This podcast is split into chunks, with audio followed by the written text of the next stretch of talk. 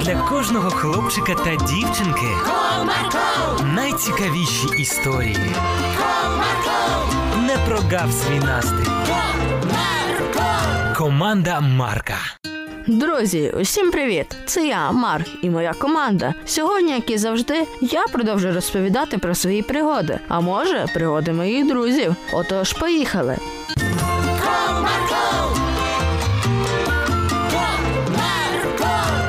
Ця ситуація почалася на ігровому майданчику. Діма, мій найкращий друг з моєї команди. Гралися там разом із Софійкою, яка гойдалася на гойдалці.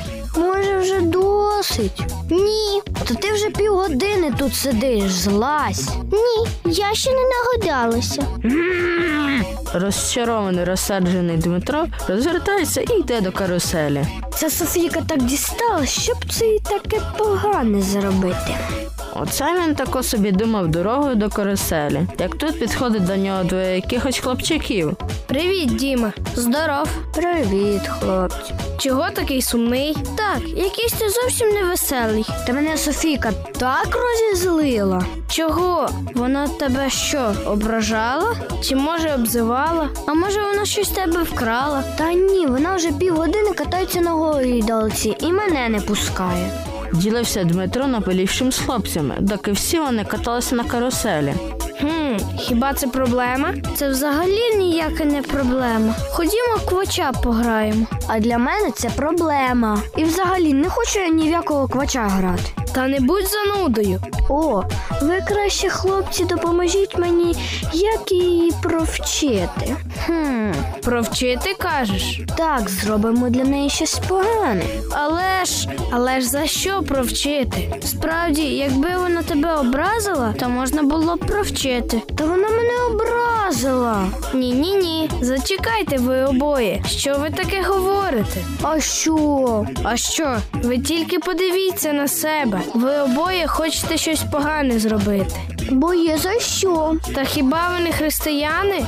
Християни? І я християнин. То чого ви хочете образити Софійку? Хіба Христос може когось образити? Та ні. Та ні. От і я про те. Ви тільки уявіть собі, коли Ісус жив на цій землі, то нікого ніколи не ображав. Він всіх прощав, підтримував та підбадьорював. Хм, бо то був Ісус. Так, йому легко робити добро. А хіба ми, як християни, не можемо так само робити? Можемо, можемо. Якраз коли вже хлопці домовились не ображати Софійку, вона підходить до компанії. Що це ви можете, хлопці? Ми можемо робити добро. І я можу, і я. І я хочу робити добро. То давайте зробимо якесь добре діло. Дивіться, дивіться. Сказав один з хлопців, показуючи пальцем на бабусі, яка несла важкі сумки, та що й опиралася на паличку. Ох. Давайте допоможемо бабусі. Ходімо, ходімо, ходімо. Всі рвонули до бабусі на випередки. Мені здається, коли бабуся побачила натовп дітей, які бігли в її сторону, то трохи злякалася.